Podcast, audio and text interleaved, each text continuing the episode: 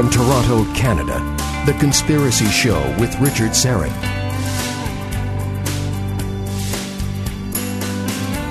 And welcome to the Audio Imaginarium. Come on in, weary traveler, hang your cloak on a peg, grab a stool, and come gather round the fire. There are stories to be told, and you are among friends. Great to be with you. World renowned filmmaker, ufologist James Fox is standing by, along with our good friend Victor Viggiani from Zland News Network. James has a brand new documentary out called The Phenomenon, and we'll delve into that in just moments.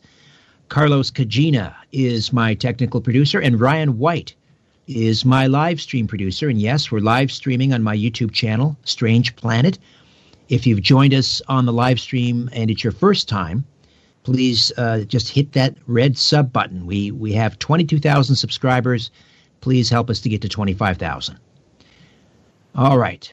Director James Fox's explosive documentary, The Phenomenon, is being hailed as the most credible and revealing film ever made about the long standing global cover up and mystery involving unidentified aerial phenomenon, including shocking, never before seen testimony from high ranking government and military officials, NASA astronauts, and riveting footage. The timely film includes bombshell reveals about UAP incursions at nuclear weapon facilities and the monumental events behind the New York Times recent disclosure of UFO videos and the Pentagon's classified UFO program, providing eye opening evidence that mankind is not alone in the universe. Senator Harry Reid says the phenomenon makes the incredible credible. James Fox began his journalism career in, the, in life as an assistant to his father, writer Charles Fox, a quadriplegic with multiple sclerosis. Together, they traveled on many magazine assignments, interviewing such notables as Stephen Hawking and race car legend Dan Gurney for the likes of Rolling Stone, Car and Driver, to Sports Illustrated. James finished and sold his first documentary to Discovery by the time he was 28. He's since completed and distributed TV projects for Sci Fi, TLC, National Geographic, and the History Channel. His films include Out of the Blue, I Know What I Saw, and his latest, The Phenomenon. Welcome, James Fox. How are you? That was a mouthful. I got to meet this guy. well, you just keep building that resume. It's a pleasure to have you on. Let me just welcome my special co-host and good friend Victor Viggiani is the executive director of Zland Communications and Zland News Network. He's a retired school principal from Toronto. He earned his Bachelor of Arts degree in sociology and psychology from York University and a master's in educational administration and curriculum development from Brock University. Victor's research and analysis of anomalous aerial phenomenon spans well over 30 years. His experience involves UFO sightings, report investigation, counseling work with individuals reporting anomalous experiences, presentations, and journalism in the field of ETI disclosure issues. Victor, welcome to you. How are you, my friend? Just fine, and great to be with you both. I finished watching the documentary this afternoon. And it looks like you started filming, or at least some of the interviews were done before 2017, and we'll get into the New York Times article. So when you set out to make this, and I don't know about the exact timing, I'm assuming you started before 2017 based on some of the footage. Did you have any idea where this was he- heading in terms of the, the monumental disclosure that, that came about in December 2017? Absolutely none we were four and a half years in when that story broke on the front page of the New York Times. It's funny actually because I actually made three previous films. I say three and a half because we did a couple of versions of Out of the Blue, and kind of coincidentally, you know, it takes me so long to make a movie, usually four to six years. Something inevitably happens, breaks news, UFO sighting, a case, maybe there's a, an effort for government transparency. Something usually happens. And it had for the last three films I'd made, and I was talking to some of my co-producers, and they said, "Well, how are you going to end this movie?" I said, "Well, I don't know. I, you know, uh, probably there's going to be a, um, a sighting that happens, and maybe we'll go and capture, you know, the witnesses, and we'll see, you know." And uh, I knew something would happen, but I had no idea that there was going to be a secret UFO Pentagon program revealed on the front page of the New York Times. The film begins, he's near the very beginning anyway. There's a kind of a teaser from Christopher Mellon, who is the former Assistant Deputy Secretary of Defense for Intelligence, with uh, quite a revealing quote. Tell us a little bit about how you got Christopher Mellon on board and what he has to say. I was probably three to four years into the film when Lee Spiegel uh, got on board. Uh, he wrote for the Huffington Post. I think he was one of the very few journalists paid to write about aerial phenomena. And he came on board and he brought Jacques Vallée on board. And Jacques got, Jacques is sort of the intellectual heavyweight on the topic of UFOs. His character was portrayed in Close Encounters of the Third Kind by Francois Truffaut.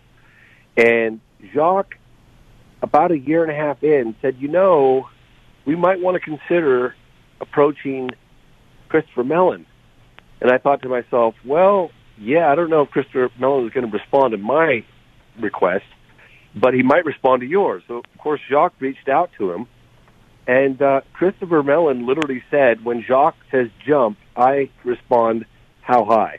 What's interesting is the level in terms of the higher ups and qualified people that are coming forward now. When you have a former Assistant Deputy Secretary for Defense Intelligence coming forward and speaking openly about this, that really indicates that the needle is being pushed forward, wouldn't you say? Well, here's the thing that I've noticed with this production, and, and by the way, it took a village.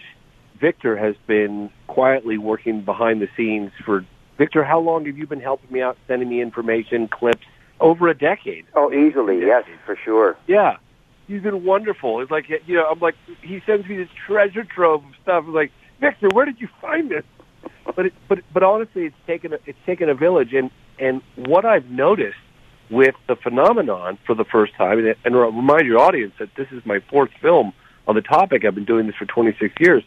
Is that I've never seen the level of interest with mainstream household names to watch the film, but not only that, publicly endorse it. And that I have not seen before at this level. So it's very exciting what's happening right now. How do folks screen the phenomenon, James? Well, there's a number of sites. We list them on our website. If you go to www.thephenomenonfilm.com, thephenomenonfilm.com. If you buy it, Make sure you buy it from iTunes or Vimeo because it comes with three hours of bonus material for no extra cost. And of course, if you rent it, then rent it from wherever. Before I turn it over to Victor for a question, just give people a kind of a sense of how this is structured because, I mean, you do talk about the New York Times article that came out in December 2017, but you also give us kind of a crash course in the suppression of the UFO reality. Just explain a little bit. Well, we were in the studio and we had this mantra and our mantra was every day in the edit studio for the better part of four years, we would say, where are we going? And our response was road to Ruwa. And what we meant by that, we are going to end the film with a, what many consider the most compelling close encounter of the third kind in modern world history. And that is a landing case that happened in Ruwa, Zimbabwe at a school called Ariel School in 1994, where roughly 100 school children, 66 of which went on camera, uh, claimed to have seen a landed object, disc-shaped. Uh, some claimed multiple objects, and uh, occupants getting out and interacting with the children telepathically. So I knew that no one in their right mind was going to believe this incident happened if we were successful in sort of transcending the UFO community. Because I myself, when I first heard about it, actually, funny enough, through Steven Spielberg back in 1997, when I was just naive enough at the time to think I can get a, uh, an interview with with Steven Spielberg, and uh, in 1997 he responded through our mutual friend Janet, "Hey, uh, I'm not going to let James interview me, but he should know about this landing case that happened in Africa." And that's the first time I heard of it, and I just quickly dismissed it because I said to myself, "There's no way that a broad daylight encounter with the sheer volume of eyewitness testimony could occur and not the and, and not the whole world have heard about it. And so I knew what we were up against if I was going to feel that way. So I had to do a fairly significant snapshot of history to build our case as to the likelihood of, of the event in Ruwa having taken place. And I think we succeeded. Oh yes, I'll say. And as we'll discuss uh, later, you you brought all of those witnesses together again, or some of them anyway, about 20 years later, and uh, people can look forward to that in the film. Uh, let me uh, turn it over to my colleague Victor Viggiani, for a question. Victor. Yeah, actually, James, you know, it's it's really kind of funny. You you mentioned what you just said about about Spielberg.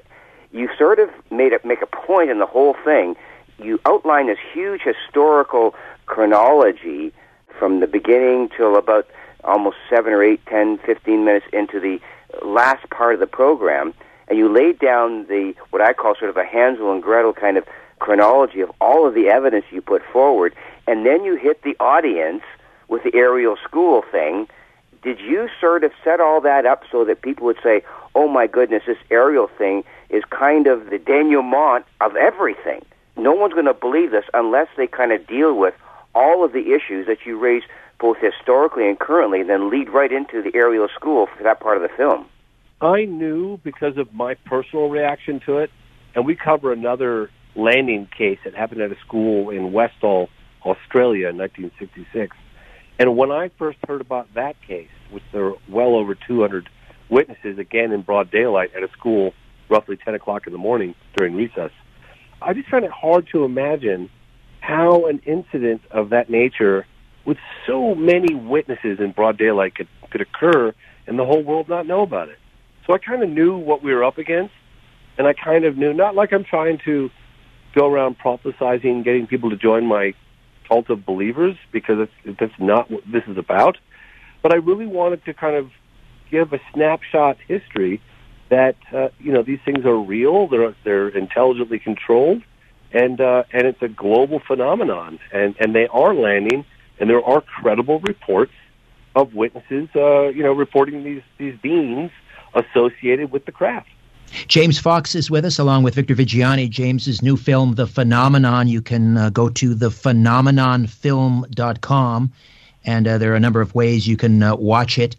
You can also go to strangeplanet.ca and just click on the film title, and it'll take you right to the Phenomenon film Com. You mentioned Jacques Vallée, who features prominently in the phenomenon, and there's a, a passage in the in the documentary about uh, Vallée and Dr. J. Allen Hynek from Project Blue Book, both testifying at the United Nations in 1978. I don't want to give too much of the film away here, but there's a very important mention here of a letter that Vallée discovered, I guess, among Dr. J. Allen Hynek's voluminous papers. A letter, he says, changed his life. Can you tell us about that? Yeah, so Dr. Vallée stumbled upon accidentally a top secret letter in Dr. Hynek's files, and I believe it was in the 60s. And he couldn't help himself but to read it. But what it revealed, Project Stork, it was it was basically a highly funded effort to investigate the phenomenon using all the instruments and tools strategically in high sighting areas uh, to gather data. And it was a highly funded, super secret program that paralleled Project Blue Book, which basically illustrates the fact that Project Blue Book was more, nothing more than sort of a dog and pony show. Right, and and I believe that this discovery was, if I'm not mistaken, after the Condon report had basically said enough is enough. We're done studying this. You know, I was so lucky, and again, I have to thank Lee Spiegel, who put on the United Nations event for bringing Jacques on board. But Jacques didn't just, you know, read about this and study these aspects of the phenomenon, and you know, the Condon report and Project Blue Book, and, and Dr. Hynek's association in connection with with the Air Force. He actually lived it, you know, and and uh, so to have him help us put together the pieces of the puzzle in a way that's never been done before was such a boon to our production. I'll give you another example. Jacques reluctantly kind of initially got involved at sort of arm's length, and he was going to just participate in one aspect of production, and that was covering the Rockefeller Initiative because he was part of it. And when Jacques got more involved and started to see some of the cases that I had been spending many, many years investigating, one of which was the landing incident in Socorro, New Mexico, one of the most well documented close encounters of the third kind in U.S. history with Officer Lonnie Zamora, Jacques became more and more intimately involved in the edit room, and he would come out for the weekends and he'd spend these marathon edit sessions with us. But he told me that he was at Wright Patterson Air Force Base in April of 1964, and he was trying to tell Hynek, uh, who was investigating scientific advisor to Project Blue Book, the Air Force, you know, investigatory arm of UFOs, about cases that were explained away as psychological. And he was telling Hynek, look, you got to pay more closer attention to these cases. These cases are close encounters. They're happening in France. They're happening here in the United States. And he was really trying to get Hynek to take these more seriously. And literally two days after this meeting at Wright Patterson Air Force Base in Dayton, Ohio, Socorro happened.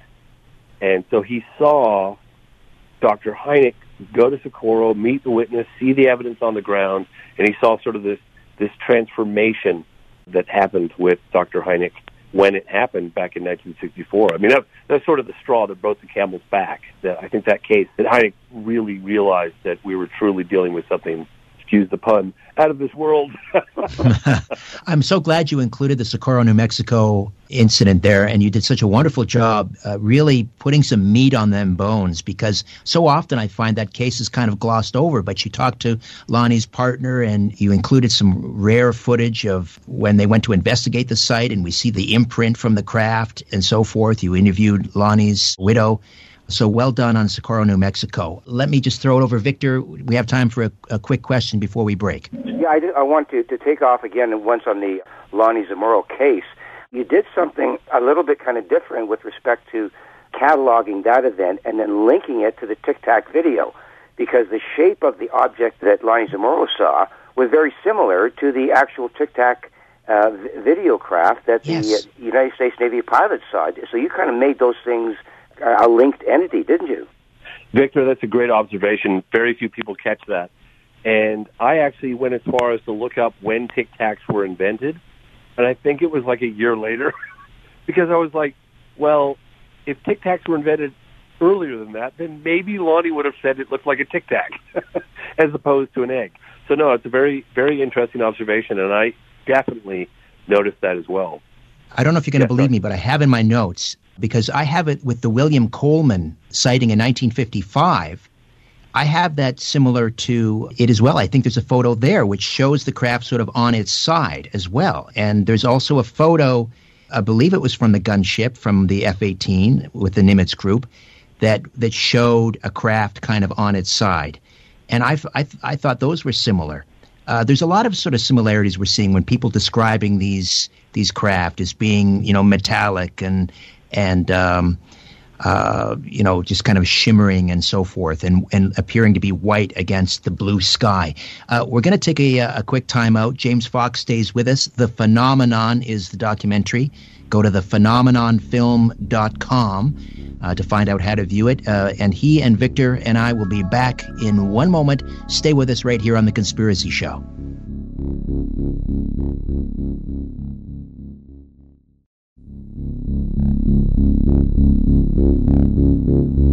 World is being pulled over your eyes. This is The Conspiracy Show with Richard Syrett. Filmmaker, ufologist James Fox is with us. The Phenomenon is his new documentary. The PhenomenonFilm.com is where you go to view it. Victor Viggiani from Zland News Network is here. And um, the other similarity I, I found was uh, there was a photo taken in Arizona that you show in the film two weeks after the Kenneth Arnold sighting. And uh, that also is very similar to a photo taken from, uh, the, I believe, one of the gunship cameras uh, from the U.S. Nimitz group, and uh, in 2004. So um, that's kind of eerie. The other thing that struck me is as you're you're building this this wonderful sort of history and we, you know, in the 1940 uh, late 1940s with uh, United Airlines pilots and um, and and then other sightings. You describe it, or they described it in, in the newspaper headlines as an armada or a fleet of discs. Often there's nine of them flying in formation, and someone makes the point uh, that it seemed almost like a deliberate show of force from these crafts. Talk to me about that. Well, you know, we went to great lengths because you know, the history of the modern history of UFOs has, has been kind of beaten to death. Um, but we went to great lengths to throw a new light, um, dig up never before seen archival footage, newsreel, uh, interviews with well known cases that uh, that are incredibly rare, uh, and that that took quite an effort.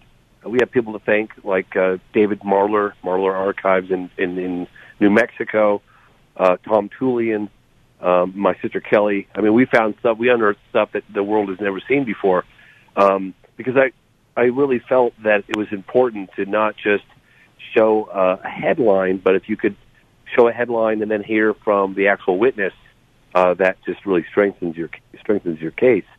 And um, you know, give an example, we we obviously feature the infamous Kenneth Arnold 1947 uh, UFO encounter, um, but we interview his daughter, Kim Arnold. So we get sort of the inside scoop of the impact it had on the family, and she shared with us uh, correspondence between you know Kenneth and, and the Air Force, uh, photographs, originals that that she kept, that the family kept since 1947, uh, that we feature in the film.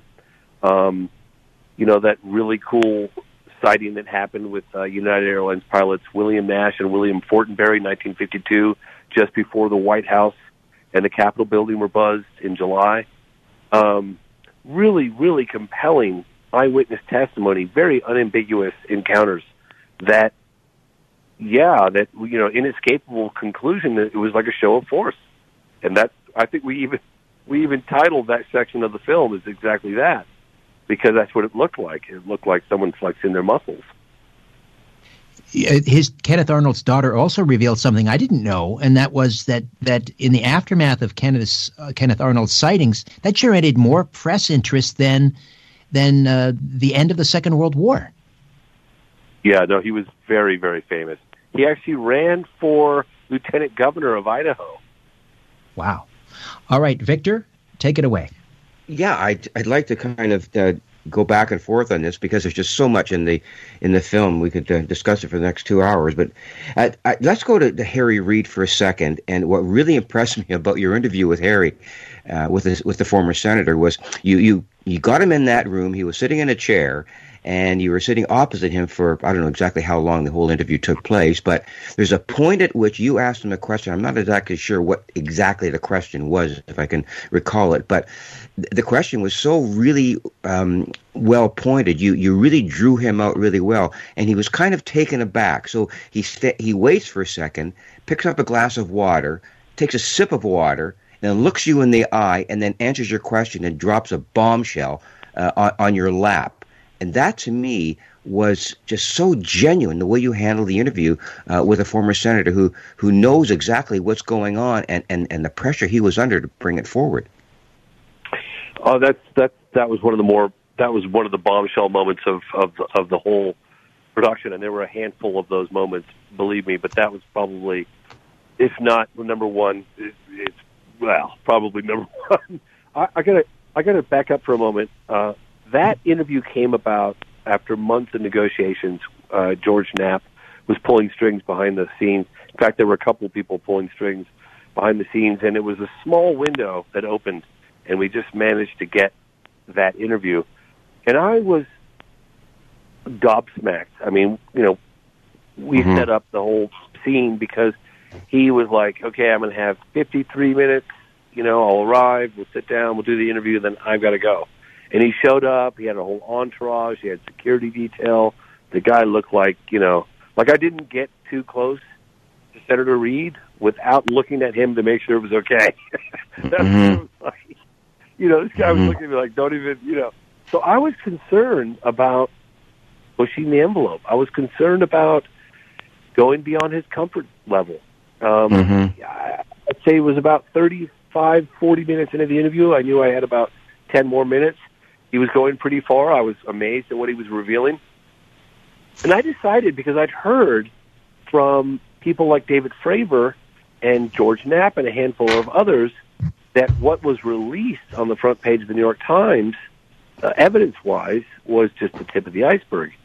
And so I decided to kind of breach that topic, and I I was reminiscing, and I told him about an interview that I'd done with Gordon Cooper, Mercury astronaut Gordon Cooper, back in the '90s, and Gordon um, had shared with me a couple of uh, instances, but one in particular was about this uh, this le- alleged landing at Edwards Air Force Base that his film crew had documented on camera of a flying saucer that landed on the dry lake bed in broad daylight, uh, circa 1957 at Edwards Air Force Base. Uh, he had, he didn't he wasn't a witness, but he his his crew uh, brought him the film footage. He had it developed. He held it up to see if it was good footage. It was, um, and all the while he was in contact with the higher ups in Washington. Eventually, a courier jet came in to pick it up, and he handed the footage over. And I was telling this story uh, to Senator Reid, and just when I got to the point where I said yes, and he told me on camera that he handed the footage over to this, you know, people that came in from Washington, and Senator Reid said, and it was never seen or heard from again. I went, exactly. And then he tried to change the topic. He was like, he was going somewhere else, and I was like, well, hold on, uh, Senator, are, are you suggesting, are you saying that, you know, there's some evidence that hasn't seen the light of day? And it was like time had stopped. Honestly, wow. I wasn't sure if I'd pushed the limit, if I'd just gone beyond his comfort level. I really didn't know.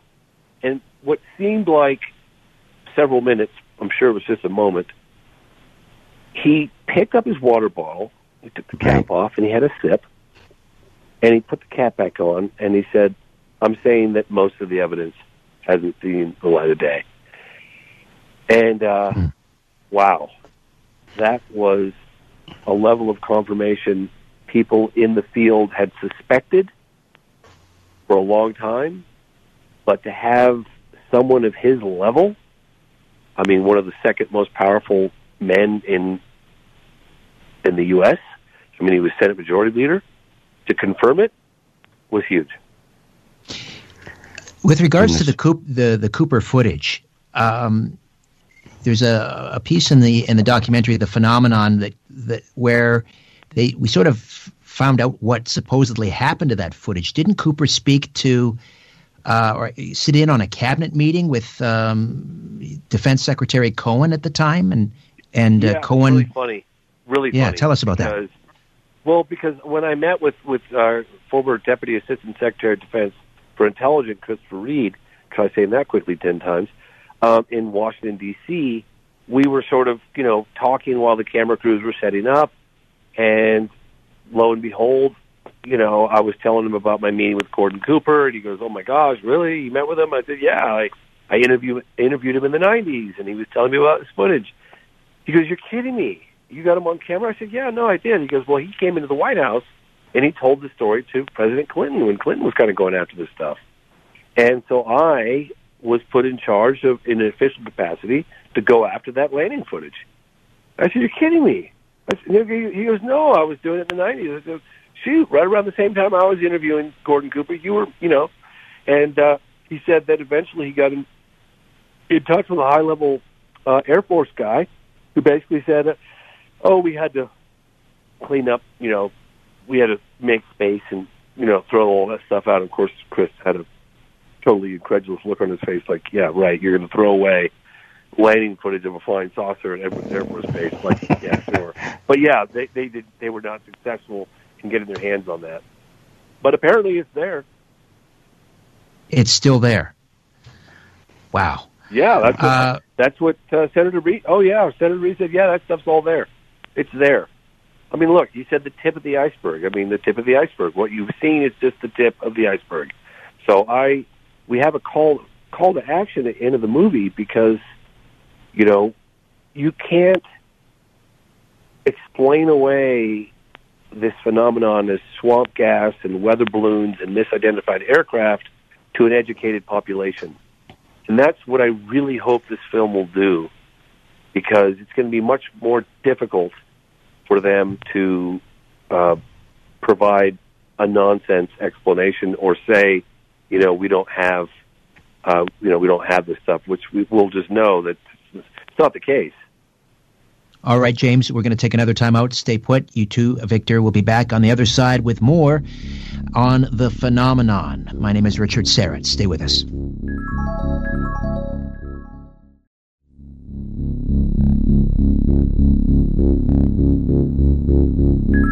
Where there's smoke, there's The Conspiracy Show with Richard Syrett. Welcome back. James Fox stays with us. The Phenomenon is his latest documentary, and you can go to thephenomenonfilm.com, thephenomenonfilm.com, and there are a number of ways uh, to view it. But if you go it, go through uh, iTunes uh, or Vimeo, there's uh, some um, bonus material there that you'll you'll get as well. Uh, and uh, of course, Victor Viggiani from Zland News Network stays with us. Victor, over to you. Yeah, I wanted to kind of raise kind of there is sort of joined issues here, James. Um, Senator Reid brings up, um, like as you as you mentioned earlier, a really visceral reaction to your question about uh, the film and just the the, ov- the overall impact of, of really what's going on with the whole issue. And you know, Robert Salas, uh, we, we should talk about this for sure before the end with the nuclear, uh, you know, uh, implications with UFOs and all of that. I, I guess my my overall question to you would be you know, when you get people like this coming forward of such gravitas and such, uh, you know, basic knowledge, how and when do you think mainstream scientists are going to take this issue up and bring it forward as a real issue in mainstream science? It, how far down the road do you think that is, and will it ever even happen? Well, you know, having witnessed what Gary Nolan and Jacques Vallée are doing in a lab in Silicon Valley, um, and that they are waiting to make any more concrete uh, announcements or analysis prior to peer review and being published in a, a scientific journal.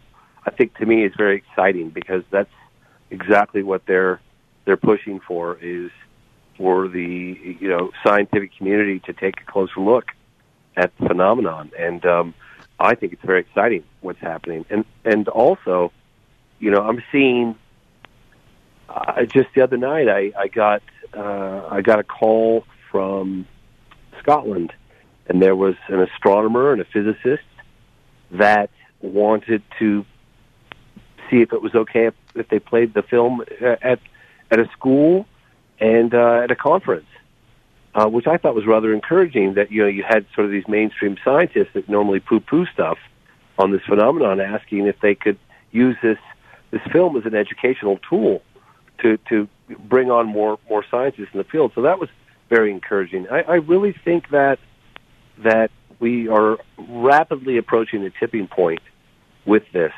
and I think people like you know Lou Elizondo and Christopher Mellon and Harry Reid, uh, the New York Times, and, and a handful of others have, have made a, a, a huge made a lot of progress and made a huge difference in the last couple of years. Uh, James, you, you, you, mentioned Vallée's work with Nolan in Silicon Valley, and uh, this has to do with uh, exotic materials that Valet has collected over the years, reportedly from UFO crash sites. They're they're analyzing this stuff at at an atomic level. Uh, can you share a few a few of their findings? So I'm not a scientist, but uh, yes, um, they are cautious in what they will say publicly, but preliminary results indicate material that was engineered, uh, engineered at an atomic level, engineered in a way that would be nearly impossible by what they could tell, um, and that uh, before they make any more concrete statements, they're going to have the analysis published in a scientific journal and and uh, and get peer review. But it's very very exciting. Let's put it that way. Let's go to the the nuclear issue, James, because if uh, um, if, if oh, I ever get into a conversation, tell you about that one for sure. Really, well, it's there. There's there, really there is so much to it. Um, yeah, you take off on it because I think uh, anyone who watches the the film will yeah. eventually get to the point where I think you'll probably say this. These things are entering our airspace with impunity and hovering over nuclear installations and doing things, turning things on and off. Uh, nuclear yeah, weapons. I mean, this this has to be something really, really special in the film. So, so here's how it came about in the film. We cover this fairly extensively. Um, I was probably about six years into production, maybe six and a half, and a very good friend, a co-editor, this guy Lance Mungia, and uh, he said to me, James, all these reports and these landings and the stuff at at at, at Holloman, White Sands, and Coro, and Texas, you know, we should get a map, and we should put a little pin in these different locations, and just kind of take a look at what's going on here. And I thought, you know, that's a good idea. So we did. And what I started to see was that the proximity to the Trinity site, which is the first detonation of the atomic bomb back in 1945, to all these sightings. I mean, literally, they were like all around the area. And I just, you know, I was just kind of shocked. Like, wow, there's got to be a correlation here. Well, at right around the same time, I managed to get that interview as I was, we were talking about earlier with Senator Harry Reid, and we did the whole interview with 47 minutes into it. And I said, uh, Senator, and I knew he was on a very ri- rigorous schedule.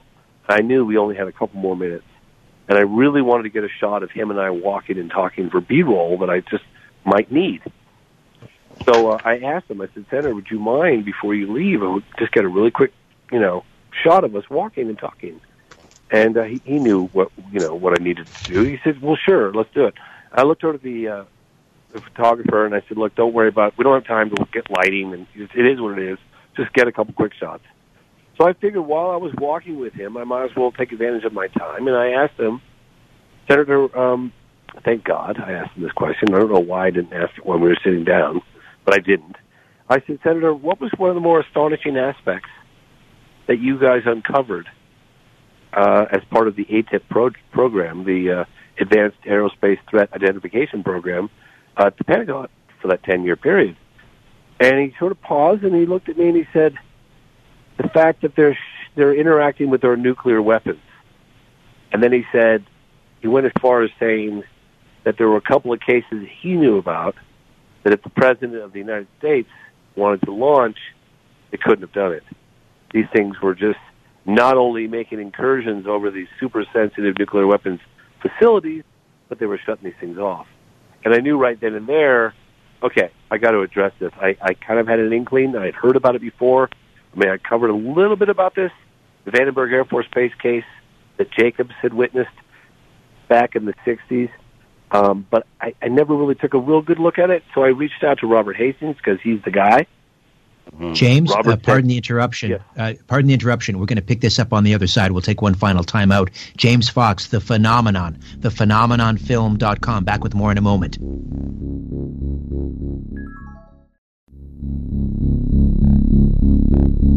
Big Brother is listening, and so are you to The Conspiracy Show with Richard Syrett. The phenomenon uh, director James Fox is here for a few moments yet, and uh, and then after the top of the hour, into the second hour, Victor Viggiani uh, will stay with me, and we'll continue to talk about uh, the film, which we've both recently screened, and um, all things disclosure. Uh, James, you mentioned the and Victor were talking about the uh, the nuclear uh, sites that were taken offline, pl- places like uh, Ellsworth Air Force Base and Minot Air Force Base, um, Malmstrom in 1967. Um, as it turns out, on the other side uh, of the Cold War, uh, you had this, you had something similar happening, except in this case, in one case in particular, in, in Ukraine at an air uh, at a nu- nuclear base, they were these UFOs were uh, launching the uh, or that the signal was being triggered. So they were turning them off in the United States and seemingly turning them on in Ukraine. Yeah, sorry, I was long-winded on the last explanation because I kind of wanted your audience to hear the the evolution of my thought process on on this topic because I wouldn't have probably highlighted it had it not been for a the map during documenting some of these sightings back in the 50s and 60s, and even flyovers in the 40s. But but my meeting with with uh, Senator Harry Reid, and then of course um, Robert Hastings, UFOs and Nukes, made all of his uh, lifelong investigations, decades after decade, uh, available to us for the film. So we put together a very poignant eight to ten minute section of testimony uh, of people claiming that uh, firsthand eyewitness accounts of these UFOs not only being seen, picked up on radar, but turning, in most cases, turning the UFOs off, but in some cases, both in the U.S. and in Russia. Thank we know about this thanks to uh, the research that George Knapp has done in the 90, in 1993. Um, yeah, it's just crazy because you know, Robert Salas, who's the launch control officer, colonel in the United States Air Force, I'll never forget what he said to me. He was like, "Well, what does it tell you?" To me, it's like taking hands out of the match, uh, taking matches out of the hands of a baby. All right, Victor, go ahead. Yeah, I, I, I want to, before we leave, uh, James, you've gone through this whole exercise, and you said you know it just takes six or seven years or whatever the, the length. What is this? The finality of this particular film? Uh, I know you've done the the others. You know, I know what I've seen, and, uh, and and out of the blue. What has this particular production taken out of you? What what kind of impact has it had on you, both physically and emotionally and spiritually? What what has this exercise done to you? I, I, I know you have some comments on that. I don't want to sound melodramatic, but mm-hmm. not at all. I felt like I, I honestly felt like I was going to die about seven years into it, maybe six and a half. I was pushed so hard. the The best way I can describe it, it's like being in the ring with a monster, and you're just trying to survive the next round, and it's it's relentless because you can't punch out the clock and go home. It stays with you 24/7 for nearly 8 years. And there were so many hurdles. Just doing a documentary is hard enough. But if mm-hmm. I told your audience the hurdles that I encountered along the way, we'd be here for 9 hours. Can you give us a taste of one of those hurdles? You've got everything from disgruntled partners, running out of money, people trying to stop the production for whatever their motivations are. Uh, litigation. Uh, I think I mentioned the financial side. Mm-hmm. Um, just getting people to go on camera. I mean, I look. I could write a book on what it took just to get the uh, the Ruwa section of this film, which is only what under ten minutes together. That took five years. Not just editing, but you know, negotiations and raising the funds and flying in the witnesses, working with people like Randall Nickerson, working with uh, executive producers, trying to coordinate all the schedules, um, dealing with the John Mack Institute. I mean, it just goes on and on and on. I mean, I spent five years getting to know Socorro, New Mexico. I I got to know Lonnie's family. I got to know his daughter Diane, his wife Mary, his son Michael. I got to know his coworkers, the local police officer. I mean, I was in, in and out of that town for five years. In fact, I went, I went even bought a, a, their truck, their family truck, which I have now in, back in California. Um, it just took a lot of time. I mean, I spent a week with uh, Ray Stanford. He wrote the book uh, uh, uh, Flying uh, Saucer and Pentagon Pantry. Uh, anyway, he wrote the definitive book on the topic of Socorro, in Mexico.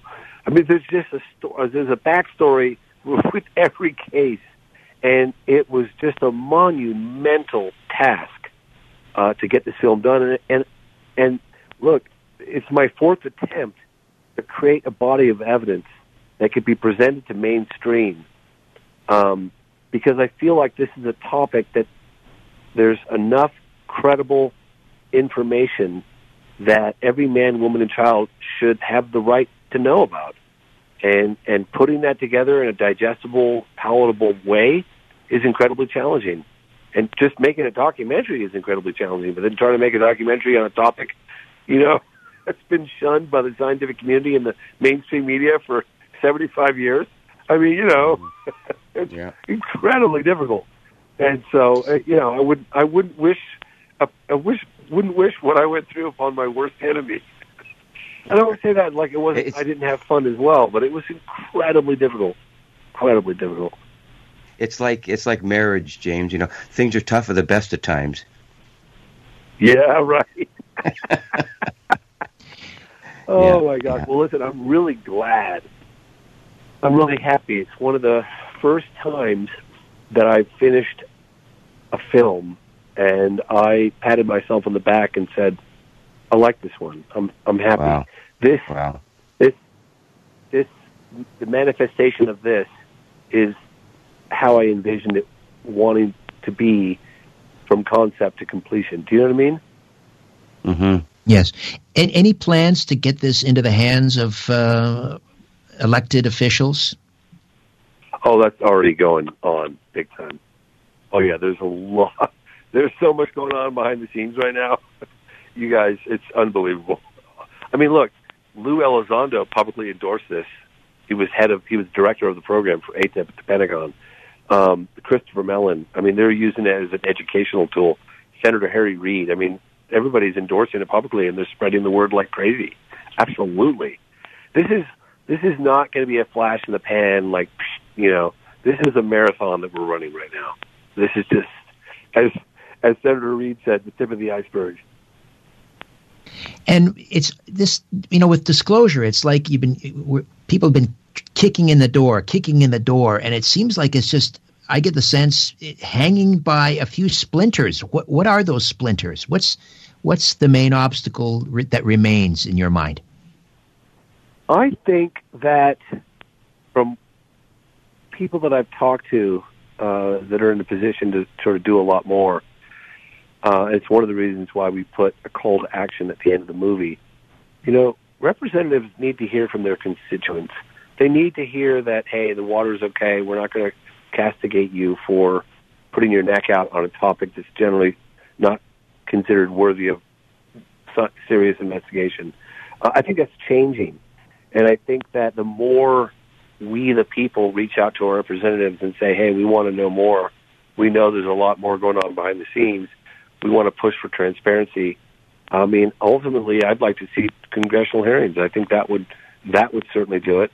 Um, Christopher Mellon said that there's supposed to be uh, an evaluation, a report that's supposed to be made public, public um, about uh, an assessment, really, as to what's going on. That's due at any moment. And I know that Mr. Mellon is, is working hard behind the scenes and, and getting that out. So I'm very, very optimistic, more so than I've ever been times a hundred, times a thousand, quite honestly.